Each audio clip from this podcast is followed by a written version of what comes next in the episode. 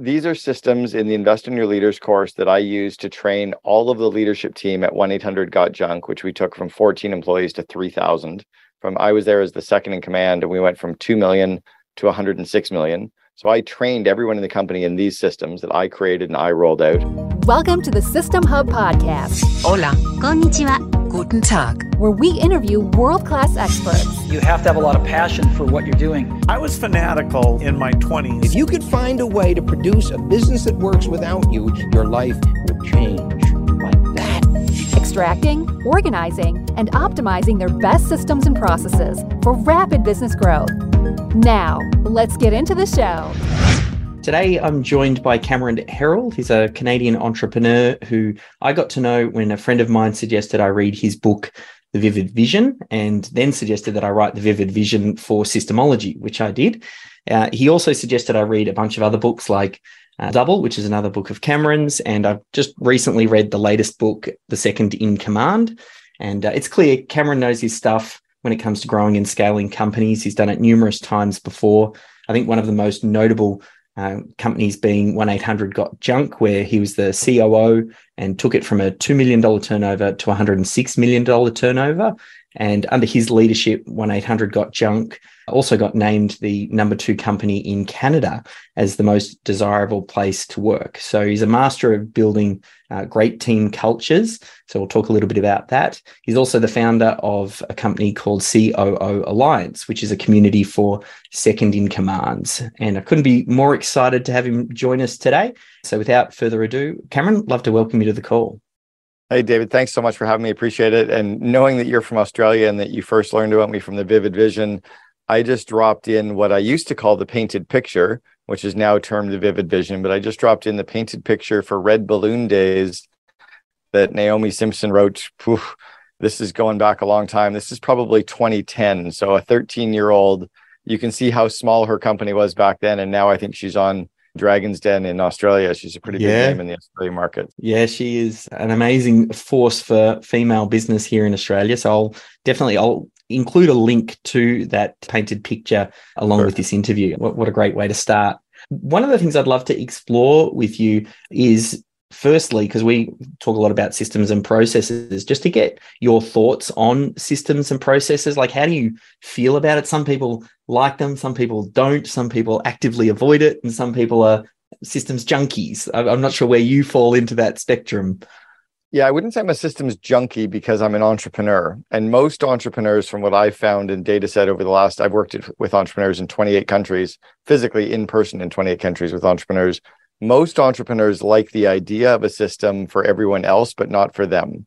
Because for us, it tends to get in our way a little bit. So I wouldn't say I'm a system junkie. However, I believe in systems probably more than most people because I've built a few different franchise organizations. And the only way you can truly scale a franchise organization is to have really good best practice systems in place that the worst franchisee in the worst market with the worst employee can actually deliver at the highest quality focus areas, right? So Mm. systems are critical for scale and critical for delivering on your promises to the customer. when did you discover them or, or how did you come across it was it Yeah, I was groomed as an entrepreneur. I grew up in an entrepreneurial family. My dad was an entrepreneur, as were both my grandparents. We, my brother and sister and I were all raised to be entrepreneurs, and we've been running our own companies pretty much forever. When I was 20 years old, I had 12 full time employees, and I signed a franchise agreement as part of a house painting company that went on to become the largest house painting company on the planet. So when I was 20, I was given a 360 page manual with all of the systems on how to run this house painting business.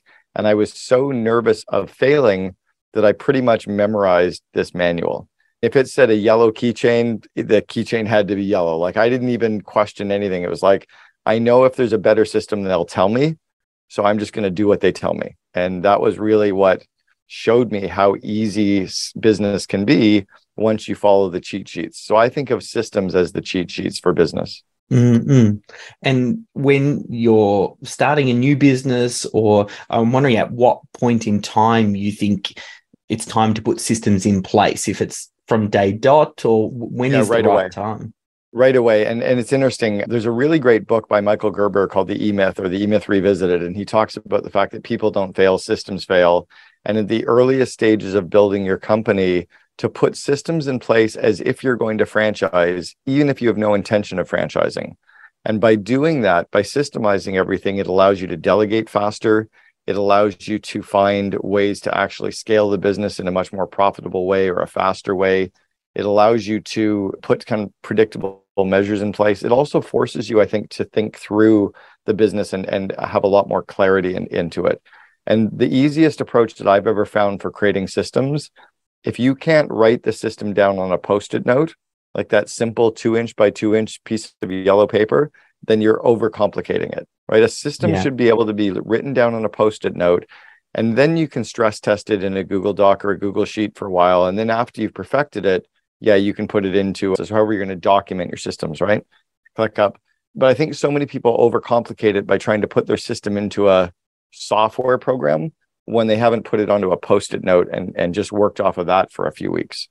Mm-hmm. I think that keeping it simple obviously makes it easier to get followed and adopted because that's always one of the biggest things. Like, how do you build the culture of this is the way that we do things here and we follow process? Like, it starts with you, but then, yeah, passing that on to the team. Yeah, we learned this back at College Pro Painters. Again, I got to the very senior level at College Pro Painters, which was this world house painting company, where I was recruiting franchisees and then training franchisees. To give you a perspective, we had to go out and franchise or sign 800 franchise agreements in four months. And then those 800 franchisees had to hire 8,000 university students in six weeks. And then over the course of a four month summer, we would paint $64 million in houses and then all 8,800 kids quit and went back to school, and we had to do it again. So mm-hmm. I learned very early on how to create these systems and how to put these systems in place and how to follow these systems. What was the the, the starting point of your question, though?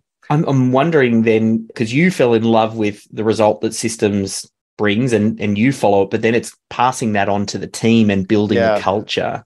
Yeah. So the culture that we found was hiring for what we call interdependence. So we looked for franchisees that were dependent enough that if a system existed, they'd follow it, but they were independent enough that if there was no system, they wouldn't freeze up, they'd wing it, they'd figure it out, they'd do something on their own. So we wanted someone in the middle. So we didn't want a pure entrepreneur because mm. they hmm. would just they'd break all the systems and do it their own way. And we didn't want an engineer or an accountant that just had to follow all the dots. And if there were no dots, they'd freeze. So we called it interdependence, right? Dependence and independent. Yeah. So um, when you look for that style of, so if you're hiring for that kind of a person today, that they'll follow those systems. The second part is we flip the org chart upside down. So I have the CEO at the bottom supporting the VPs who are supporting the frontline staff who are supporting the customers. My job is to create systems to help the team, not to manage them, not to hold them accountable, but to help them make their jobs easier, to help optimize and automate their workflows. So if I show up trying to create systems to make it easier for them, they're much more apt to adopt them. But if I'm putting a system in place to manage them, we're human. We're going to push back against that. So, as an example, my sales team, I told them right when I started hiring them, I need you to use a CRM. I will never log into the CRM. I won't even have a passcode for the CRM, but I need you to use a CRM to help you sell more, to help you be more efficient, be more effective. So, for the last three years, my sales team has used a CRM and they laugh about it today. They're like, you don't check any of our notes. I'm like, no, the notes are for you. These aren't for me. Right. So that's then they're apt to adopt the system because they're like, oh, you just want us to do this to make more money. Yeah. Then they're going to use the system. Mm-hmm. And is that something like, that they're exposed to? If we keep running with the sales example, when they first start with you, is there a process of indoctrinating new team oh, members into this approach? Yeah, I have an onboarding system that is systemized, right? We have an onboarding that's over four weeks where they talk to all the team members, listen to calls with customers, follow up with customer service. There's blind CC'd on emails. We have a full documented onboarding process. And then I have a documented leadership training process that they go through. And then I have them document their processes to me to show me what they're doing so I can help them tweak and optimize and automate some of their processes. So they show me how they're doing a sales call. I listen in. I'm like, hey, I saw you did this. Here's some potentially better ways. Or I saw you said this. Have you thought about this? And all I'm trying to do is help them be more efficient, which helps them close more, which helps them make more commissions. So when they see that I'm showing up to help them, they're again much more apt to follow those systems. And at the end of the day, for me, I end up with the team that is optimized and automated and using great systems. So then the company scales and we make more money. Mm-mm. Is there anything in that recruitment up front that helps you to identify someone who will either follow process or be resistant to process? Yeah. I know you mentioned it from the franchisee so perspective, but I'm wondering from the staff perspective. Yeah, in the job postings that I send out to people, about a third of the way down, it says if this sounds like the kind of company that you want to be a part of, send me an email and put in the subject line fly to the moon or put in the subject line group interview. And it's usually like a two word or three word phrase. And then I say, and then let me know what your favorite food is, example, chili fries. So, the, so that's the first thing. And then about three quarters of the way down, it says, in that email that you're sending me, I need you to send me a two to three minute video that tells why you want to work here and what you love about my vivid vision that I've included. And if I don't receive this video, we're not even going to talk and I'll never look at your resume. So I made it very clear that I'm not even looking at your resume until you follow, reply, and send me a video. Now, even in the job posting, I'll even swear. I've dropped a couple of F bombs in the actual job posting. So I push people away who don't want to work with this very entrepreneurial guy. And then if they don't send me a video, I'm like, well, you don't follow basic systems. Or if they reply and they don't put group interview in the subject line, then they can't follow the basic systems. Mm, I love that. So, uh, so, why would I like? Why would I waste my time looking at a hundred resumes when now all I need to do is look at nine resumes because I got nine videos. So now I actually watch the video and I know within 30, 60, 90 seconds if they're the right candidate to spend the time looking through their resume. Mm-mm. Are there any other little tips like that that you've got around keeping the systems front and center? Because it sounds like you use it as part of the recruiting process. It's part of mm-hmm. the onboarding process when someone gets indoctrinated into the business and the way you do things. And then once we get into the day to days, are, are there things that you do to keep them front and center? Yeah, so we've created what we call a no blame environment where again it's following that Michael Gerber idea of people don't fail, systems fail. So when something goes wrong, no one gets blamed for something going wrong. We look for the missing system, right? What's the system that's broken or the system that's missing that we can put in place so that doesn't happen again? Mm-hmm. And if somebody puts their hand up and says, Hey, I'm scared, or Hey, I'm nervous, or Hey, something's not working, or Hey, I'm frustrated, cool. Nobody gets in trouble for that we step back as a team and we figure out what the missing system is. So it's by creating that no blame environment that allows people to feel comfortable about, hey, let's systemize that. Mm-hmm. And, and so we talk, they know like they that's become almost a colloquialism inside the company by no blame environment or people don't fail, systems fail. Yes. Yeah. And then once that's identified, because it's always the system's fault, assuming that there wasn't a system, so someone couldn't follow it. And obviously, if there was a system, then the issue is that they didn't follow it. So it could be a training system, it could be the optimization of a system, it could be an interviewing or a hiring system. It could be that we followed people that just hate systems. So then we're going to back up and say, how did they get through our screening process? Yeah. Were we interviewing for? So you go all the way back. Yes, they follow systems. Yes, they like systems. Well, why didn't they follow this one? I'll give you a really good example of a system that is so sorely missing. And I'll use mm-hmm. Australia for a second do you guys have and I, I already know the answers but do you have speed limits on your highways and your roads in australia? We do. You do. And do you have police out there with their radar stopping yep. people and say you're going too quickly right? What's the missing system to prevent people from speeding? It's not the police it's not the signs it's not the big speed on your dashboard. The first thing that popped into my head is they need to put speed limiters in the car. Bingo, exactly. Just yeah. like in the golf carts, when you go and drive a golf cart, you can't drive 30 miles an hour in the parking lot. It goes down to three miles an hour or five kilometers an hour in the parking lot. As soon as you're out on the golf yeah. course, you can go 30.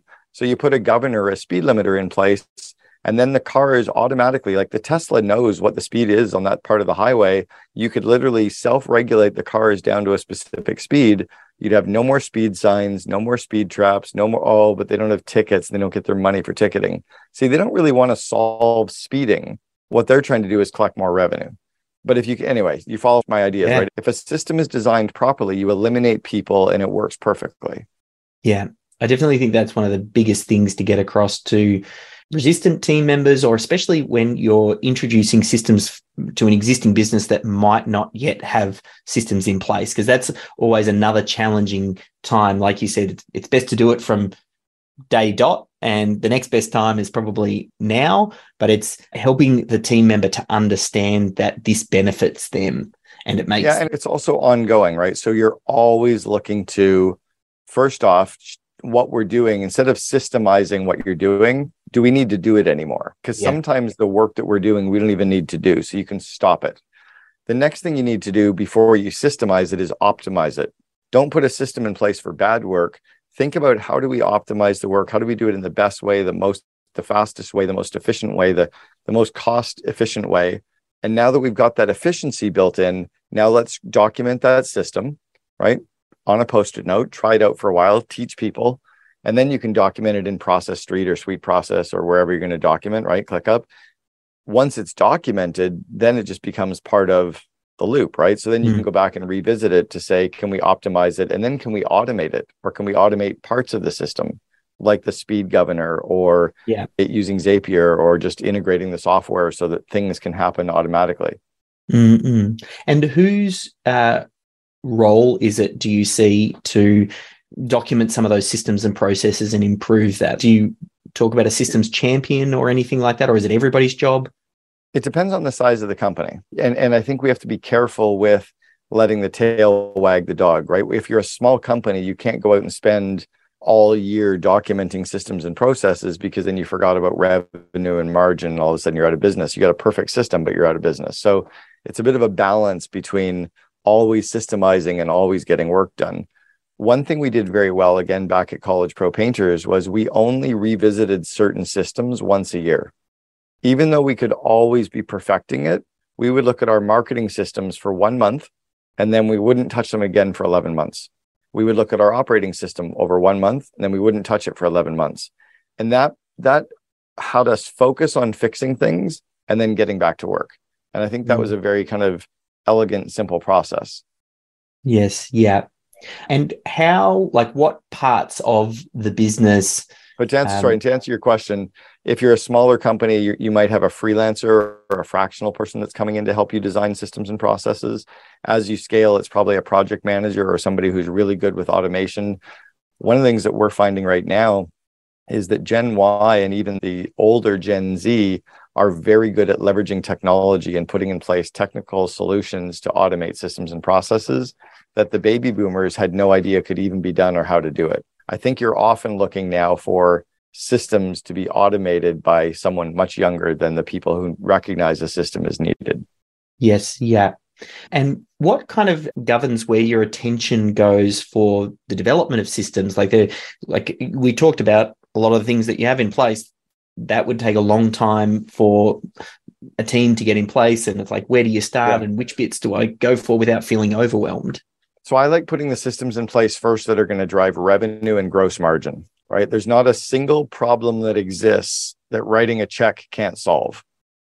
So if. I have more revenue and more gross margin, I can buy my way out of any other problem. But the perfect IT system or the perfect finance system or the perfect ops system doesn't necessarily help me. So I first put in place systems that are going to drive revenue and gross margin. Secondly, I try to put systems in place that are going to pay dividends for a long period of time. So how much energy does it take for a satellite to orbit the Earth? Uh, how much energy? Not much. Yeah. Right, it's free. Once yeah. it's up in, in once it's up in orbit, it just goes around forever. For 20 years, it just keeps going around. So there's a lot of energy or inertia to get that satellite up into orbit, and then it's in orbit forever. So I like putting systems in place that are like launching a satellite. That if I work really hard on this one system, it's going to pay dividends for 20 years. That's a yeah. good system, right? So that might be one of my clients, one of our COO Alliance members has a system in place for his medical offices right now. Four years ago, they had 30 Google reviews. Now I think they have about 3,000. Every patient that leaves their office automatically gets a text message says, "We love, hope you had a great experience. We'd love a Google review from you." So they leave a Google review. That system didn't take a lot of work.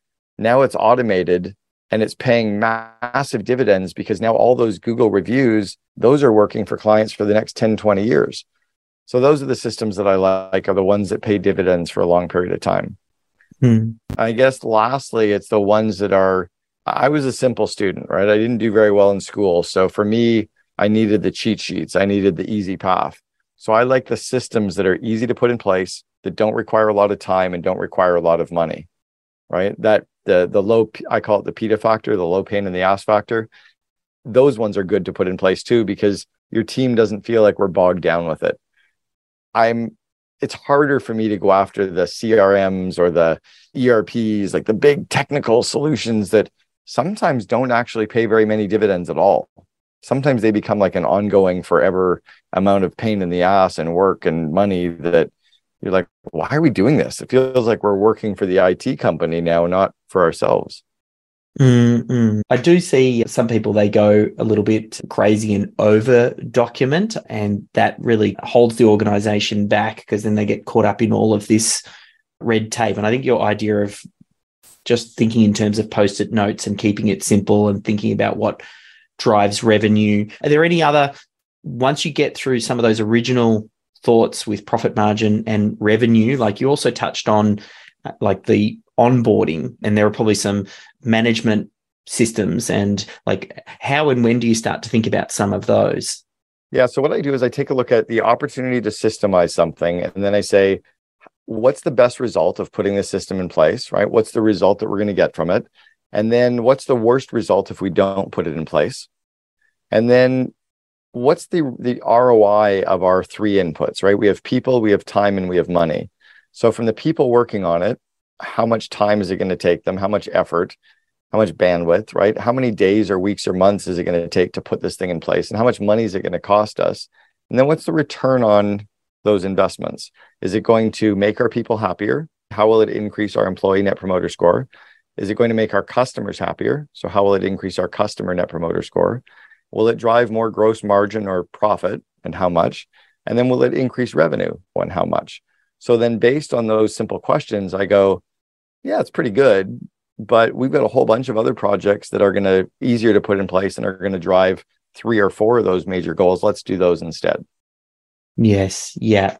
And then this just sounds like an iterative process. You're constantly going through that evaluation and whatever challenges are going on in the business, you're recognizing that all business problems are systems problems. And then you just go to work on the system that is going to get you that highest return and tick as many of those boxes as possible. Exactly right. Yep. And I actually have even what I call a decision filter for that. So it's a, a worksheet. I'll drop it in the chat. You can share it if you'd like. It's yeah. a worksheet that when we come up with an idea of putting a system in place, we run it through this decision filter first to see what the amount of effort and energy is going to be, and then what the inertia or the output is going to be. So we might sit down and look at seven systems we're going to put in place. We'll fill out one of these worksheets for all seven systems. And then based on what we see, that allows us to prioritize which ones we're going to do now and which ones we might do next quarter. Mm, I like it, allow, it prevents you from it prevents you from falling in love with that great idea that yeah. in the grand scheme of all the ideas might not be as the, the PITA factor might be too high. Yeah, which I know a lot of visionary founders, they can get caught up with a new idea every second. I, I, know you do a lot of work. You're obviously a founder, but you also do a lot of work with the COOs. I'm wondering if, like, how do they get, how do COOs get some of this across to their untamed, wild, visionary founders yeah. that are off lobbing ideas at them every second. The COO is often the leash to the entrepreneurial dragon. So you're right; they're all ah. So there's a there's an art to saying, "Hey, I love your idea. Let me ask you some questions so I understand your idea even more." And then once I understand it more, we can decide when we're going to do it because for the most part most entrepreneurs want to take all these crazy ideas of systemizing something or an idea we want to put in place. They don't have any more room in their brain. It's like their hard drive is full. They need to get it out of their brain and into somebody else's. So they delegate it or drop it onto the lap of their bewildered coo so that's the art to handling the entrepreneurial ceo is to say i love your idea. Let me ask you some questions. The reason you say it that way is so when you start asking all the questions like the who what when where why and how to really understand it the CEO doesn't feel like you're arguing with them or debating them. They're like, oh, Mm. you like my idea because you told me. And now you're just asking questions to understand it. Because remember, for the entrepreneur, they've probably been rolling this idea around in their head for an hour or two days or two weeks. They in 30 seconds, they can't just tell you the project and let you go with it. There's more there. So we do have to ask some questions. But the art is to say, I love your idea. Let me ask you some questions to understand it more. Um, because you have tremendous insight into both of those roles, do you have any suggestions for the COO? Because I find a lot of COOs they resonate with the idea of building systems and process, and that's part of what they do. But sometimes when they're trying to make the case to the business owner, um, the business owner might be resistant. Like you said at the start, some of them like the idea, but they don't want to follow the rules. I don't know if you've got any advice for them. Yeah, it, it's really by sitting down with this decision filter, this one page, and getting even going for a walk and talk with the CEO, saying, "Hey, let's go for a quick ten minute walk. Let me ask you some questions and just jot them down so I understand it more." And then the COO can fill out the decision filter because God knows the entrepreneur is not going to, but the COO can fill out that one pager, and then on their weekly meeting with the COO or when they're off site for a day, just hanging out, you can go through seven decision filters and show them your thought process behind all these great ideas the CEOs love that because it's like an executive summary. It's well thought out and they can skim through it really quickly. as in the CEO might go through the decision filter saying, hey, we need to build up systems and processes in our organization. Here's the thinking that I've done on why this is a good idea, and then present the decision filter to the C the company owner. Is that did I interpret Yes, that? I would even go down from the third, that's kind of 30,000 foot level saying we need systems. I would drop down to, and here's five I was thinking about. Here's five Yeah. separate systems I'm thinking about. And I filled out a decision filter for each of the five. Let me brief you for five minutes on those five things and see what you think. Yeah, And then the Yeah. CEO's, oh, I get it. I understand this system and what the output's going to be and what the risk is of not doing it and what the upside is. Oh, I see how much it's going to cost us. Yeah, let's do that. Right. Uh, Sometimes the COO also, by going through that system, says, hey, this is a good idea, but not this quarter. Right. Yeah. Based on the people, time, and money, we don't have the resources of IT this quarter. We don't have finance backing, or we don't have the operations people because they're too busy on six other projects. So Yeah. even though it might seem like a good idea, it's just not now. yeah, yeah. Have you ever seen a business grow beyond the founder without great systems and processes in place, or is it a prerequisite for growing and scaling a company? Oh, it's absolutely a prerequisite. What tends to happen is as the founder scales this to a certain size, the people that they start hiring put systems in around them, sometimes to save the CEO from themselves. Yeah, But it's impossible to, to scale a system, a company without systems and processes. The problem is now, can you do it without becoming bureaucratic? Can you put systems in place? I was being mentored by the COO at Starbucks, and they had a huge saying up on the wall, this massive, like in 18 inch letters, and it said, grow big, act small Mm. at the Starbucks head office. And I love that thought process around scaling the company, but staying entrepreneurial, right? Don't let the systems become so bureaucratic that it's like this giant hairball that you're trying to orbit all day. we definitely see that a lot with some companies who end up thinking, ah, I want to get ISO accreditation and let's just put systems in because I need to tick a box. And it's not yeah, about, systems for systems place. yes, yeah, Yeah. And and that's where unfortunately the tail starts to wag the dog, right? It's like an engineer or a project person. We have to remember that the, there's a front stage and backstage, right? The Mhm. front stage is like the actors on stage, the actresses on stage, the singers. The backstage is all the people that make the production work. You need Yeah. both. The backstage is like IT and engineering and operations and finance, and the front stage is like sales and marketing. So we need the systems to allow the business to scale rapidly. We can't be having to drive revenue just to pay for all the systems. The Yeah. systems have to be driving revenue, right? The systems can't become so bureaucratic and heavy that it's slowing down the scale or it's making the company more profitable or it's making employees unhappy yeah, or customers, frankly. I just noticed a, a system that was broken for our COO Alliance where people that were clicking on our website to sign up for a call to learn more had to enter their information twice. Once so that it would drop into our email management so we knew who to contact.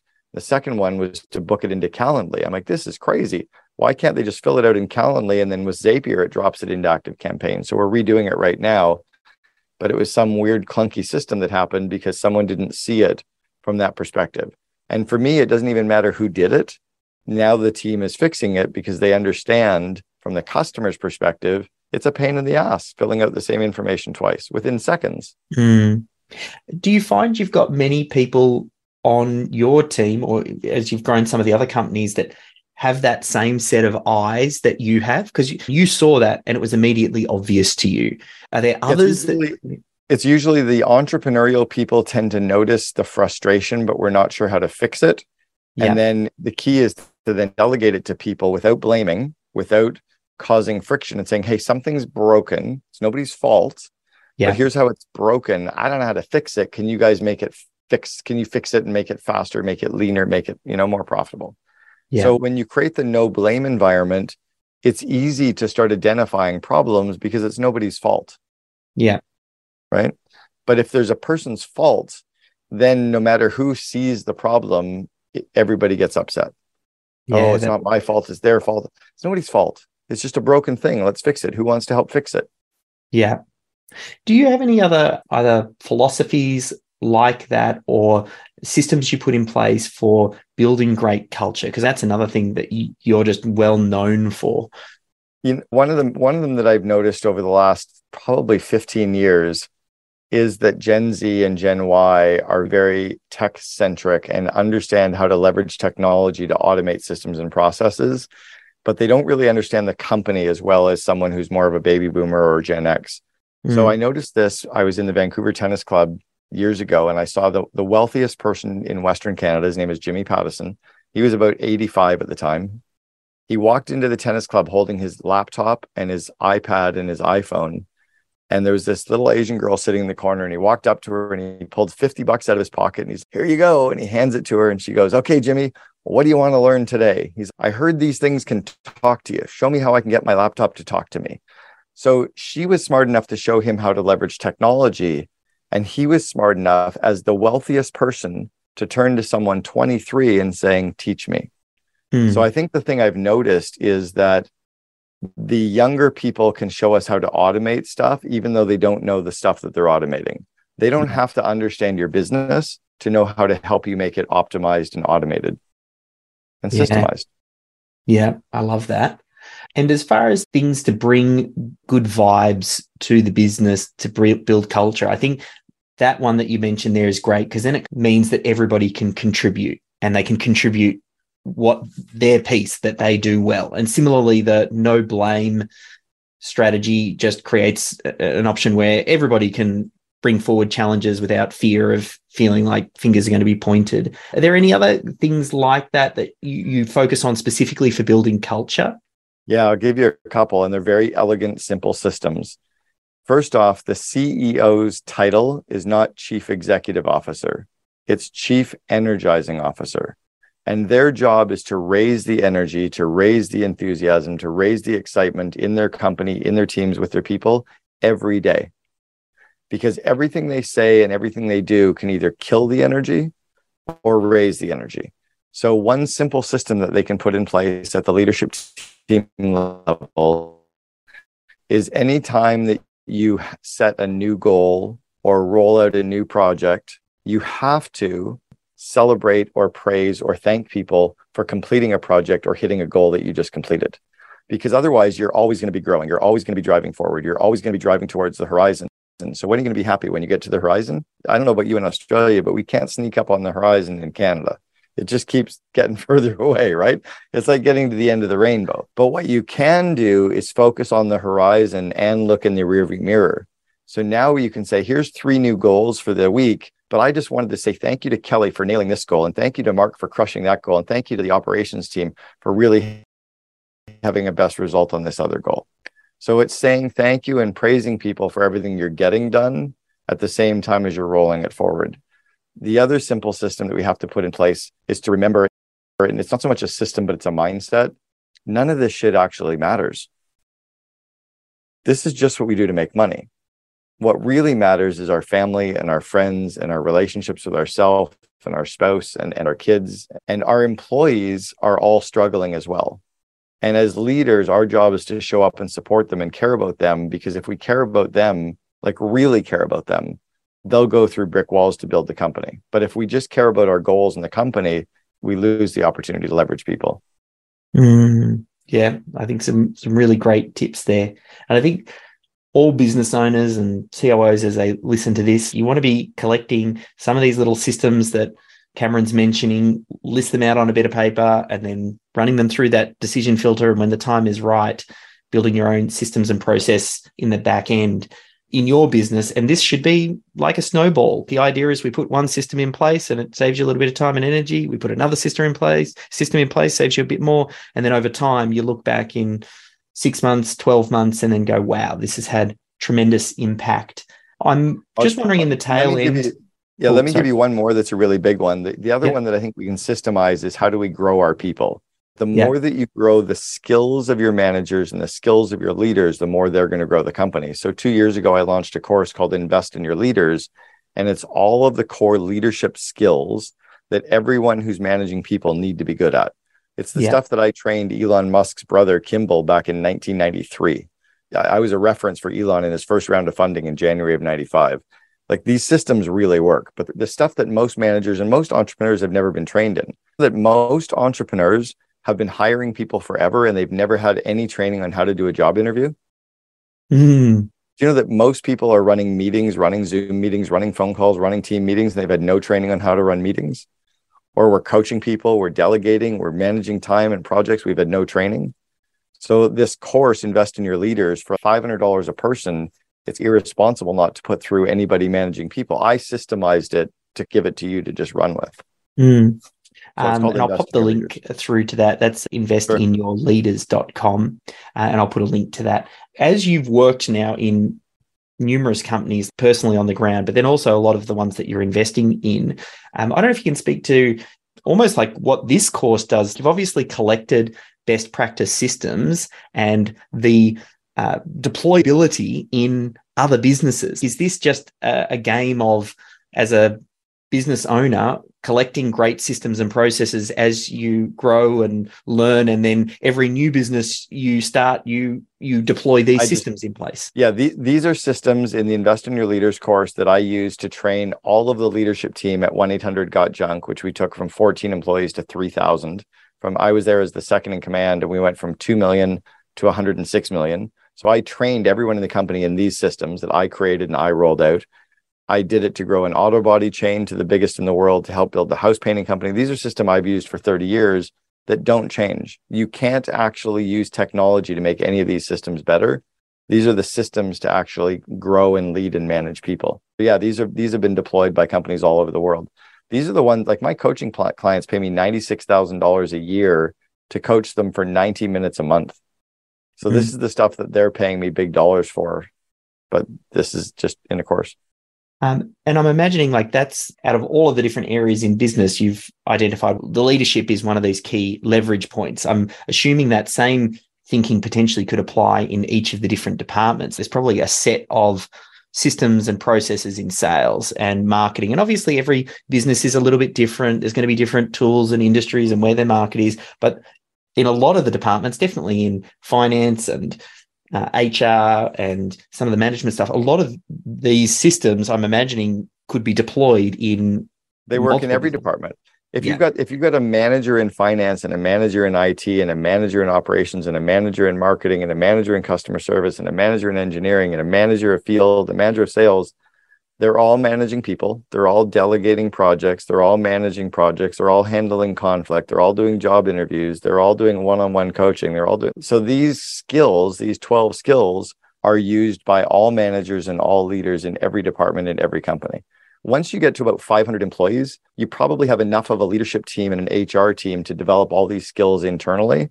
But if you've got less than 500 employees these are the cheat sheets on how to make business simpler um, the last question I'll ask on that, I'm just curious because uh. I hmm. think I'm biased, but all leadership team members need to have an understanding of systems and processes.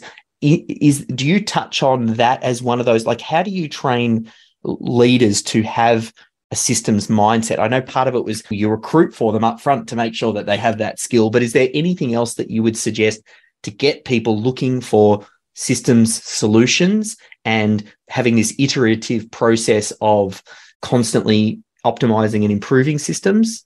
Not really. No, I don't think I've ever touched on that. I think I, I went into the closest would have been around project management, but no, I don't think I, I even went there as a as one of the systems or skills. But that it points at a really good opportunity to create one.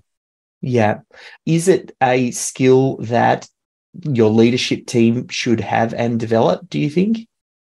I think so for sure. Yeah. yeah. And I think it's also it's the skill to develop them, but it's also the skill to notice that they're missing, right? It's yeah. the skill and the mindset to be around optimizing without having to go ISO 9000 or without going into lean and Six Sigma. So it's the mindset around around efficiency and I was coaching the second in command and the CEO of Sprint, right? The 82nd largest company in the US for 18 months. And I was teaching them how to be more entrepreneurial. Like they didn't need more big systems, they needed more elegant systems, right? They needed to help unwind some stuff. But yeah, I think it is definitely a skill. That makes a lot of sense. Yeah, very good. Maybe, yeah, in the tail end, uh, there's obviously a few resources I'm going to link uh, near this interview for people to check out. Uh, but if someone wanted to dig further into your work, is there like a central best place to send them? Yeah, I have a podcast called the Second in Command podcast. So we've yep. interviewed about 310 second in commands from all over the world of really great brands. All six of my books are available on Amazon, Audible, and iTunes. And then anyone who's in an operations or manager role should check out the Ops Spot. And if your company does at least 5 million or greater, you should check out the COO Alliance. Yeah, perfect.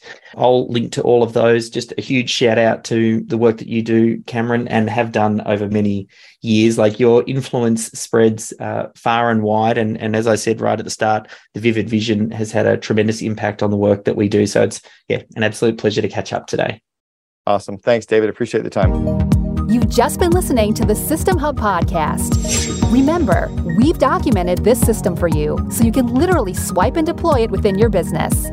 Head to www.systemhub.com forward slash podcast to download it now.